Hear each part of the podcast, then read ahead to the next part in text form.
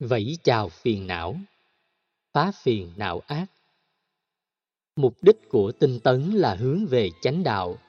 Ở đây được hiểu là đạo Phật với những giá trị giúp chúng ta trở thành chân nhân, có thể được an vui, hạnh phúc, hiện tiền.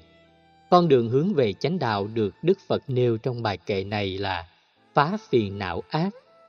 Phiền não gồm ba gốc rễ tham, sân, si. Tham thỉnh thoảng núp bóng dưới ước nguyện tốt, dưới động cơ lành. Tham đôi khi luồn lách qua mặt luật pháp và có trục xoay là tính vị kỷ hoặc cái tôi trương sình. Tham có lúc trở thành nỗi sợ hãi, làm cho chúng ta có phản ứng tự vệ mà trên thực tế không cần có. Tham còn là sự bỏng sẻn, keo kiệt, tích trữ không chia sẻ cho ai. Hoặc tham xuất hiện như nỗi đam mê, niềm khát vọng, hoài bão, lý tưởng. Hoặc tham xuất hiện như nỗi đam mê, niềm khát vọng, hoài bão, lý tưởng, kéo theo đó là sự nỗ lực, nhưng nếu không đạt đúng mục tiêu, chúng có thể dẫn đến nhiều hậu quả nghiêm trọng. Ngoài ra còn rất nhiều hình thái khác.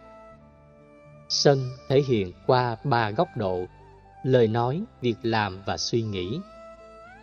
Việc làm có thể là thượng cẳng chân hạ cẳng tay, đâm chém, bắn giết.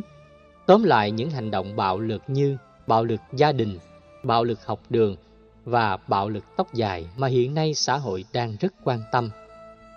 Nghĩa là chị em phụ nữ có hành vi bạo lực giống lên hồi chuông báo động vì ngưỡng vọng của xã hội đối với phụ nữ là nét đẹp duyên trong đi, đứng, nằm, ngồi, ăn nói giao tiếp, điều gì cũng phải học làm cho tính tình của người nữ trở nên điềm đạm, nhẹ nhàng và nhẫn nại.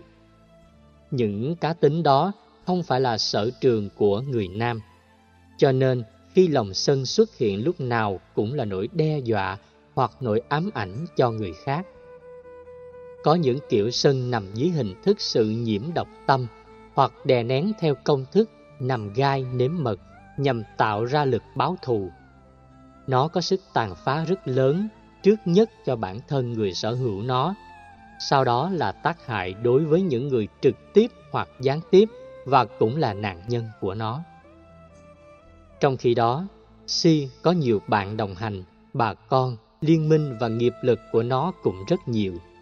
Mê tín dị đoan, xem quẻ, bói toán, phong thủy, thiên văn, địa lý, mặc dù Đức Phật không phủ định tính khoa học của nó nếu chúng ta nghiên cứu đến nơi đến chốn, nhưng hậu quả về phương diện tâm lý và đời sống hiện thực rất cao, cho nên vẫn bị liệt vào nghề nghiệp hoặc hoạt động gắn bó với sự si mê. Đôi lúc tồn tại dưới hình thức thiếu học, thiếu hiểu biết, thiếu cảm thông. Có khi là một sự ước đoán hay tư biện mà tính khoa học không được đảm bảo. Có khi nó chỉ là nhận định, đánh giá thể hiện qua hành vi không phù hợp với nhân quả, đi ngược duyên khởi, trái với vô thường vô ngã và kiến thức quy luật. Tất cả những gì ngược lại với những điều vừa nêu là sự bắt đầu của việc thay đổi vô minh, có chiều hướng thay đổi nhận thức để ta tiếp cận giá trị chân chính trong cuộc đời. Sự thực tập tứ diệu đế là giải pháp quan trọng nhất giúp hành giả rũ bỏ được si mê. Cho nên, định nghĩa truyền thống trong kinh trí tuệ là nhân thức và phán đoán cũng như cách giải quyết vấn đề trên tứ diệu đế. Ai không có suy nghĩ trên nền tảng nhân quả và duyên khởi được xem là vô minh. Định nghĩa này rất thật. Cho nên các bác học, các khoa học gia, những người có văn bằng học vị tiến sĩ, hậu tiến sĩ, nếu không giải quyết trên nhân quả sẽ gặp bế tắc khi tìm nguyên nhân hạnh phúc và họ được xem là người đồng hành với si mê.